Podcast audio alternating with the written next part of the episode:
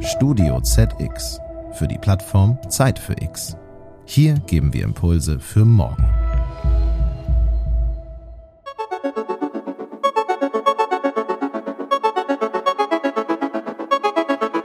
Hallo und herzlich willkommen zu einer neuen Folge von Zeit für Arbeit. Mein Name ist Gunda Windmüller. Schön, dass Sie dabei sind. Heute möchte ich ganz ohne Umschweife zu unserem Thema kommen, denn die Expertin, mit der ich über First-Time Leaders spreche, kann das einfach selbst am besten. Hallo, Katrin Grunwald. Hallo Gunda, danke für die Einladung. Katrin, du warst acht Jahre lang in der Personalentwicklung von Airbus tätig, unter anderem als Teamentwicklerin, bevor du mit The Globe Team deine eigene Beratungsfirma gegründet hast und gemeinsam mit deinem Team vor allem First-Time Leaders coachst. Lass uns erstmal Begrifflichkeiten klären. Was verstehst du überhaupt unter einem First-Time-Leader? Ja klar, also First-Time-Leader sind für mich Menschen, die kurz davor sind, ihre erste Führungsrolle zu starten. Also angehende Führungskräfte, das kann sein, vor allem im Arbeitsbereich, wo ich unterwegs bin, aber natürlich auch ähm, gibt es Führung in ganz verschiedenen Bereichen des Lebens, im Ehrenamt oder anderen Möglichkeiten, einfach erste Führungserfahrung zu sammeln. Und die First-Time-Leader, mit denen ich arbeite, das sind meistens Leute, die sich äh, vorbereiten auf die erste hierarchische Führung, also da tatsächlich ein Team zu leiten. Mhm. Und wann und wie hast du gemerkt, wie wichtig ein solches Coaching ist? Ähm, da würde ich ein bisschen ausholen. Als Teamentwicklerin werde ich oft gerufen, wenn es darum geht, wie das Team besser zusammenarbeiten kann. Und da habe ich oft gemerkt, nicht bei allen Führungskräften, aber bei einigen, ähm, dass da gar nicht das Team das Problem oder das Thema ist und wie die zusammenarbeiten, sondern eher das Verhalten der Führungskraft. Und da dann natürlich anzusetzen, zu reflektieren, zu schauen, ah, okay, was könnte mein Einfluss sein als Führungskraft auf das Team? Ähm, wo, wo hakt es da? Wo kann ich auch ähm, beitragen? Da habe ich die Erfahrung gemacht, je kürzer man dabei ist, also wenn man jetzt nicht ähm, ich verallgemeine ein bisschen, 20 Jahre schon ein Team leitet, da ist das mit dem Reflektieren vielleicht manchmal ein bisschen schwieriger, weil man einfach in so vielen vorgefertigten Bahnen ist. Und da habe ich gemerkt, wenn ich mit First-Time-Leadern arbeite, Leute, die zum allerersten Mal ein Team leiten, da ist einfach der Wunsch, die Neugierde, der, die Bereitschaft auch, sich zu reflektieren, zu sehen, was ist mein Beitrag, wie das Team jetzt gut zusammenarbeiten kann, noch viel größer. Und ähm, ja, seit 2018 arbeiten wir schon mit First-Time-Leadern, um diese ganz spezielle ich nenne es mal so, Transition-Phase, also der Übergang von Teammitglied zu, ich weiß, ich leite in ein, zwei Monaten, starte ich mit meinem ersten Team und ich weiß eigentlich gar nicht, wo ich da anfangen soll. Das sind genau die Leute, mit denen wir dann arbeiten. Ähm, fließen dann in diese Arbeit auch deine eigenen Erfahrungen mit ein? Denn du warst ja auch mal First-Time-Leader. Weißt du noch, oh, ja. was dir da gefehlt hat? Uiuiuiui. Äh, um so ein bisschen aus dem Nähkästchen zu plaudern. Also bei mir war es so, ich war relativ jung, ich war 27 und habe gerade eine eigene neue Stelle gestartet. Und dann hieß es, dass ich auch die Verantwortung für eine Trainee habe.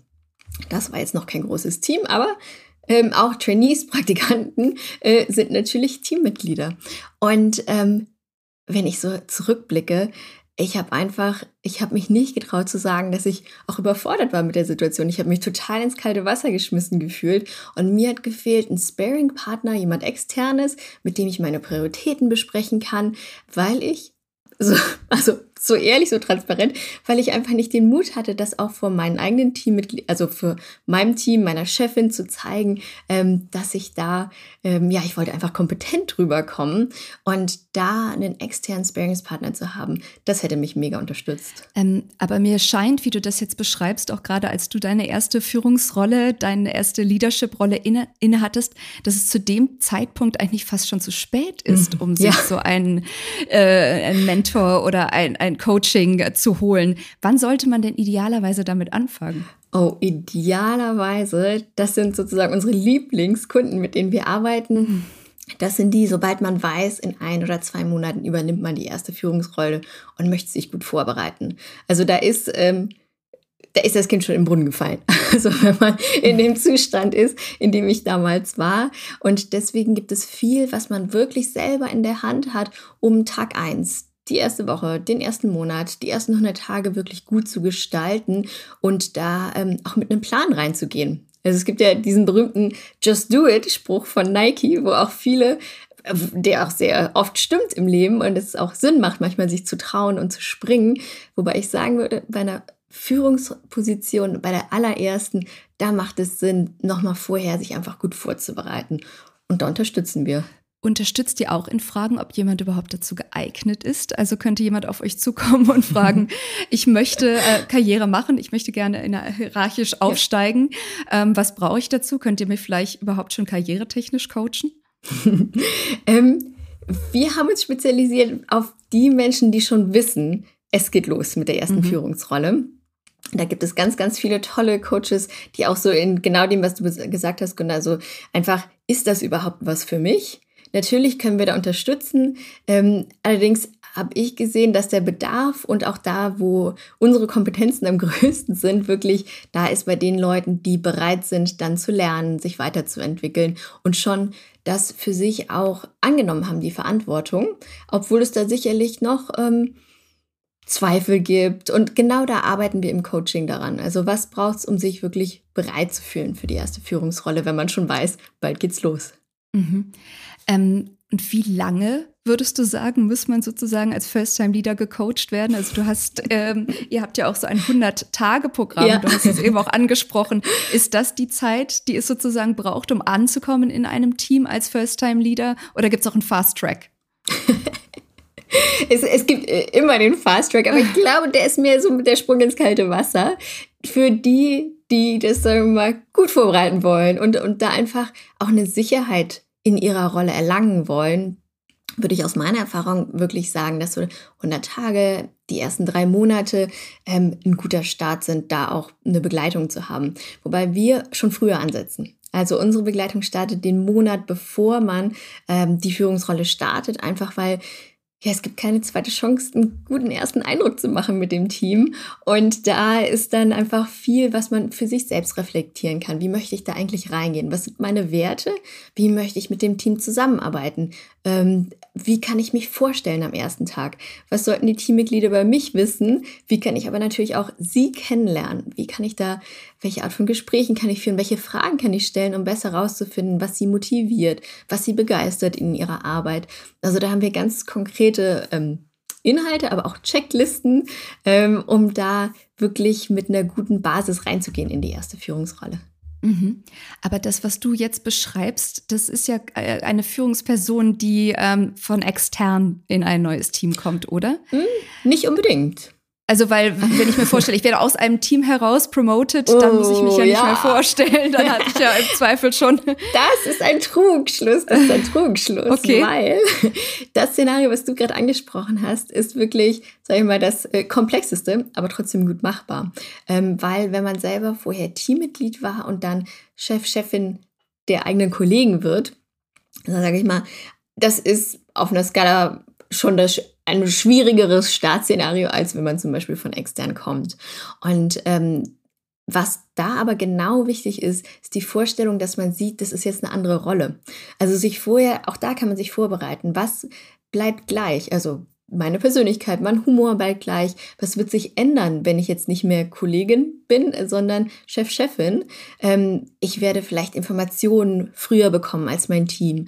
Ähm, meine Verantwortlichkeiten ändern sich. Ich werde nicht mehr alles mitbekommen oder beim Kaffeeklatsch dabei sein. Also, dass man sich wirklich überlegt, was bleibt, was verändert sich und das dann auch am, am ersten Tag vorstellt und auch sich wirklich als neue Führungskraft vorstellt. Im Sinne von, ja, wir kennen uns ja eigentlich alle schon, aber ich möchte gerne ein paar Ideen mit euch teilen, wie ich mir das vorstelle, jetzt auch im Team mit euch zusammenzuarbeiten. Also da ist wie so eine Art Mini-Ritual auch als Marker zu setzen, dass allen im Team klar ist, du bist dieselbe Person, aber in einer anderen Rolle dabei. Mhm. Ähm, nun frage ich mich, du hast die 100 Tage angesprochen mhm. und wir haben über Fast Track geredet. Welche Formate bietest du denn an oder bietet ihr an als Team für First-Time Leaders? Also gibt es entweder oder oder gibt es noch was dazwischen? Also, ähm, den ganzen Fast Track, den wirst du bei uns nirgendwo finden von Be a Leader in one day, also in einem Tag zur perfekten Führungskraft, weil da glauben wir einfach nicht dran. Äh, wir glauben dran, dass es ein Prozess ist, dass es ein Ausprobieren, also sich selbst reflektieren, ausprobieren ähm, und einfach mit einem Sparing-Partner diese Zeit gut ähm, zu besprechen und sich da gut aufgehoben zu fühlen. Deswegen sind alle unsere Programme über einen längeren Zeitraum, meistens so wie eben angesprochen, drei, vier Monate.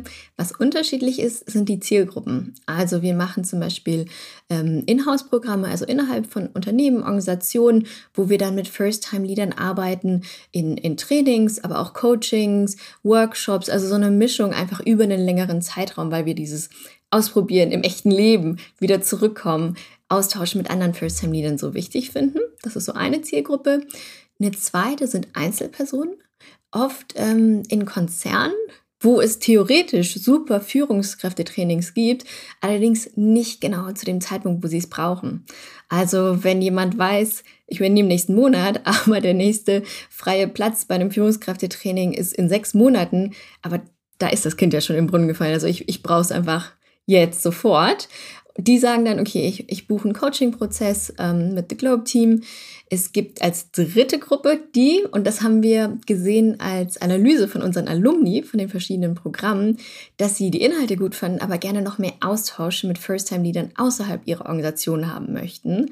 Und das ist, wo wir jetzt dieses neue Produkt ähm, aufgesetzt haben, ein neues Format, eine First-Time-Leader Online-Community, wo es sowohl Inhalte gibt, Trainings, ähm, als auch den Austausch, das Lernen und vor allem dieses Gefühl, ich bin hier nicht alleine. Es gibt andere First-Time-Leader in anderen Organisationen und ähm, die haben ähnliche Fragezeichen im Kopf, die haben ähnliche Herausforderungen. Ah, wie macht ihr das? Wie mache ich das? Und da den Austausch zu haben, plus das optionale Coaching. Also das ist, das geht jetzt äh, in einer Pilotversion an den Start. Alles klar, das kann ich mir gut vorstellen. Austausch ist ja immer das Wichtigste, gerade wenn es Umfragen ja. wie Mut und Traurigkeit ja. das geht, sich nicht alleine zu fühlen, ist gut. Ähm, aber in dem Zusammenhang frage ich mich auch, ähm, also wir reden alle viel über das Stichwort War for Talents. Ähm, würdest du zustimmen, wenn ich sage, das wäre auch im Sinne von Employer Branding eine wichtige Sache für ein Unternehmen, wenn es anbietet, wir machen In-house, First-Time-Leader, Coachings, Workshops etc.? Definitiv. Also das ist auch ein Feedback, was wir bekommen haben von Kunden, beziehungsweise die dann nach unseren Trainings das auch als Link auf LinkedIn gestellt haben, als Möglichkeit, sich zu positionieren als Arbeitgebermarke, weil es einfach zeigt, uns sind auch die First-Time-Leader wichtig. Also es geht nicht darum, hier nur das Top-Management zu unterstützen, sondern wir legen unsere Leadership-Pipeline, also wie wie möchten wir die auch die Führungskräfte der Zukunft gut unterstützen? Ähm, das ist uns als Unternehmen wichtig. Das ist so ein Zeichen, wenn, wenn das nach außen getragen wird. Also ich denke, dass da auch mehr und mehr junge Leute, die sich vielleicht unsicher sind, ist Führung überhaupt das Richtige für mich? Wenn sie sehen, ah, da gibt es Unterstützung in dem Unternehmen für mich beim Start in die, erste, in die erste Führungsrolle, dass das definitiv auch ein Faktor für eine Entscheidung ist. Mhm. Ähm und noch ein weiteres Stichwort, was ja im Moment äh, sehr oft fällt, ist Diversity. Und da frage ich mich, welche Rolle spielt denn Diversity in euren Trainings? Denn Diversity Management ist ja mittlerweile auch ein ganz wichtiger Bestandteil für alle, die in Führungspositionen wollen oder schon eine innehaben. Wie inkorporiert ihr das? Oh, ganz unterschiedlich. Also ähm, vom Gedanken einfach der Inklusion ähm, zu sehen, wirklich, wer ist in meinem Team, wer hat welche Stärken, egal was für ein Background jemand hat. Also einfach, was bringen alle meine Teammitglieder auf den Tisch? Und vor allem in Übungen zum Beispiel, wenn es darum geht, wie rekrutiere ich auch neue Teammitglieder als First-Time-Leader. Da haben wir zum Beispiel eine Übung in unserem Programm, wo es darum geht, nach ähm, Cultural Fit, also nach wie passt es mit der Kultur meines Teams, wie passt ein Bewerber, eine Bewerberin mit der Kultur meines Teams zusammen und nicht unbedingt, was für ein Hintergrund, Geschlecht, Hautfarbe, alles Mögliche hat die Person. Äh, und da schon von Anfang an ein Auge zu haben, ähm, finde ich sehr wichtig für First-Time-Leader. Mhm. Kannst du sagen, ich meine, du machst das ja jetzt schon einige Jahre, was war das, äh, über, die überraschendste, das überraschendste Learning für dich in der Zeit? ähm, es ist jetzt nicht so überraschend, aber du hast es eben schon angesprochen, wie wichtig der Austausch ist. Ähm, natürlich auch für mich als Coach da kommt natürlich auch mein eigener Perfektionismus zum Beispiel rein, dass ich gerne gute Inhalte weitergeben kann, ganz handfeste Dinge, die Leute mitnehmen können. Und wenn dann am Ende das Feedback ist, ja, und der Austausch, das war das, was uns am meisten weitergebracht hat. Das ist einfach sehr schön äh, zu sehen, dass da mit einigermaßen leichten Dingen wie einen Rahmen, eine Plattform zu geben, um Austausch zu ermöglichen, First-Time wieder schon so gut unterstützt werden können. Also da, da mhm. wollen wir mehr draufsetzen in Zukunft. Und kannst du auch in den Jahren, in denen du das schon machst, einen Trend beobachten? Also gibt es, ähm, gibt es Trends bei First-Time Leaders? Verändern die sich? Wird von denen was anderes gefordert mittlerweile? Was ich schon sehe, ist ähm, die Bereitschaft, sich ja auch mit sich selber zu beschäftigen. Also als ich angefangen habe, da war so das Thema Selbstreflexion. Puh, da war das viel des manchen ganz schön schwer. Und jetzt auch zum Beispiel bei Inhouse-Programmen, ich arbeite viel mit Startups, ähm, das Level an ähm, ja Eigen Selbstreflexion, wie man auch kritisch nochmal sein eigenes Verhalten hinter ja, hinterfragen oder einfach von einer anderen Perspektive anschauen kann, wie groß die Bereitschaft ist, Sachen anders auszuprobieren. Das habe ich wirklich in den letzten so ein, zwei Jahren, ich weiß nicht, was für ein äh, Effekt vielleicht auch Corona und so, einfach, dass man sich mehr Gedanken macht um seine Lebenssituation, auch für Führungsthemen hat. Mhm. Kannst du noch einen anderen Unterschied identifizieren zwischen Startups und eher traditionellen großen Konzernen? also, ähm, auch das ist jetzt vielleicht ein bisschen ein Klischee, aber wenn ich mit ähm, First-Time-Leadern aus großen Konzernen arbeite, dann ist so das Thema politisches Navigieren, Netzwerken, ähm, das kommt da einfach viel mehr mit rein als bei Startups. Ähm, und ich könnte mir vorstellen, also ich habe natürlich auch selber eine, eine, Konzernerfahrung, deswegen macht es mir Spaß, sowohl Menschen aus dem Konzern zu begleiten, als auch aus kleineren Unternehmen. Und ich könnte mir vorstellen, dass es auch weniger und weniger wird, aber das ist was, was First-Time-Leadern auch manchmal noch schwer fällt und auch so mit den eigenen Werten. Ähm, wie möchte ich mich als First-Time-Leader positionieren? Und da arbeiten wir dann daran, dass es stimmig ist. Also, dass sowohl ähm, das, was von Unternehmens-, Konzernseite wichtig ist für Führung, aber gleichzeitig auch die eigenen Werte und da bei sich zu bleiben und da eine gute Mischung, die einfach stimmig ist, zu finden. Das ist so Teil des Coaching-Prozesses zum Beispiel. Mhm. Ähm, und dann frage ich mich noch, also für eine Leadership Position braucht man ja einfach schlicht und ergreifend das Handwerkszeugs, aber man ja. braucht ja auch äh, die ja speziell ist, die ihr nicht äh, nahe bringt, aber man braucht ja auch eine gute oder die richtige mentale Einstellung dafür. Handwerk kann man lernen, aber was ist mit der Einstellung? Kann man, würde ich sagen, bis zu einem gewissen Grad auch lernen. Allerdings hilft es dann, einen externen äh, Sparingspartner zu haben. Also als konkretes Beispiel, Feedback geben. Klares Handwerkzeug kann man gut lernen, wie man auf eine respektvolle Art und Weise auch äh, klares Feedback geben kann, was gleichzeitig, also ich sage immer, auf der menschlichen Ebene ähm, bleiben und gleichzeitig auch professionell Klarheit einfach geben. Und ähm, das ist so auf der Handwerksseite. Aber dann auf der Einstellung merke ich oft, wenn ich mit First-Time-Leadern arbeite, vielleicht auch so die Sorgen. Wenn ich jetzt negatives Feedback gebe an mein Teammitglied, dann findet er oder sie mich blöd, dann mag er oder sie mich nicht. Also einfach Sorgen, Ängste, die man vielleicht schon sehr viele Jahre mit sich trägt, da drüber sich bewusst zu werden und dran aktiv zu arbeiten. Da hilft natürlich jemand externes wie ein Coach, um zu sehen, okay, was ist es eigentlich und was hast du in der Hand dagegen zu machen? Wie wäre es, wenn es anders wäre? Wie wäre es, wenn es für dich leicht wäre, Feedback zu geben? Was bräuchtest du dafür? Was hast du in anderen Situationen vielleicht auch schon mal angewandt? Was hat da geklappt? Ähm, da in die Tiefe zu gehen, einfach wo, wo hängt's, wo kann was, ich sage immer, aufgeräumt werden, einfach von eigenen Glaubenssätzen zum Beispiel, um dann in der Führungsposition auch noch stärker anzukommen. Mhm. Ähm, und dann würde ich auch noch gerne etwas von dir wissen, was ich mich schon seit Jahren frage, weil man mittlerweile ja so viele verschiedene Leader-Persönlichkeiten kennt. Gibt es eigentlich eine Leader-Persönlichkeit? Äh, ist someone born to be a leader? Oder andersrum gefragt, gibt es irgendwas, was man nicht lernen kann?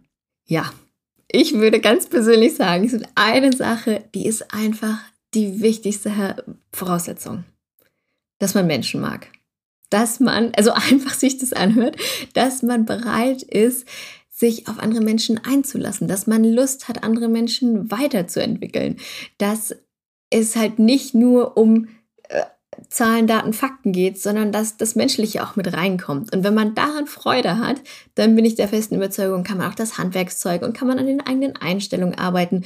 Aber wenn man ja, grob gesagt, Menschen nicht so gerne mag. Und das ist absolut okay. Es gibt Leute, die gehen auf in ihren Excel-Tabellen. Ähm, wenn das eher einfach das Ding ist, ähm, dann macht es auch gar keinen Sinn, eher auf eine Führungsposition zu gehen, einfach nur weil das wäre jetzt der nächste Karriereschritt oder um mehr Status zu erlangen oder ähm, wir sind ein kleines Unternehmen, du warst als erstes da, jetzt vergrößert sich dein Bereich, na klar, bist du die Führungskraft. Also solche Automatismen da zu stoppen und wirklich zu gucken, okay, es geht um eine Führungsrolle, es geht um die Arbeit mit Menschen, mag ich Menschen, bin ich bereit, sie weiterzuentwickeln und dann kann man viele Dinge wie Handwerkszeug und Einstellung weiter dran arbeiten. Alles klar, Katrin, das ist so ein schönes Schlusswort. Das kann ich nicht mehr toppen. Deswegen würde ich mich an der Stelle jetzt gerne bei dir bedanken. Vielen Dank für deine sehr interessanten Ausführungen zum Thema First Time Leaders. Schön, dass du da warst. Ja, ganz herzlichen Dank für die Einladung und äh, alles Gute an alle First-Time-Leader da draußen. und dann verbleibt mir noch zu sagen, danke Ihnen, liebe Zuhörerinnen und Zuhörer, dass Sie sich Zeit für Arbeit genommen haben. Bis zum nächsten Mal. Machen Sie es gut.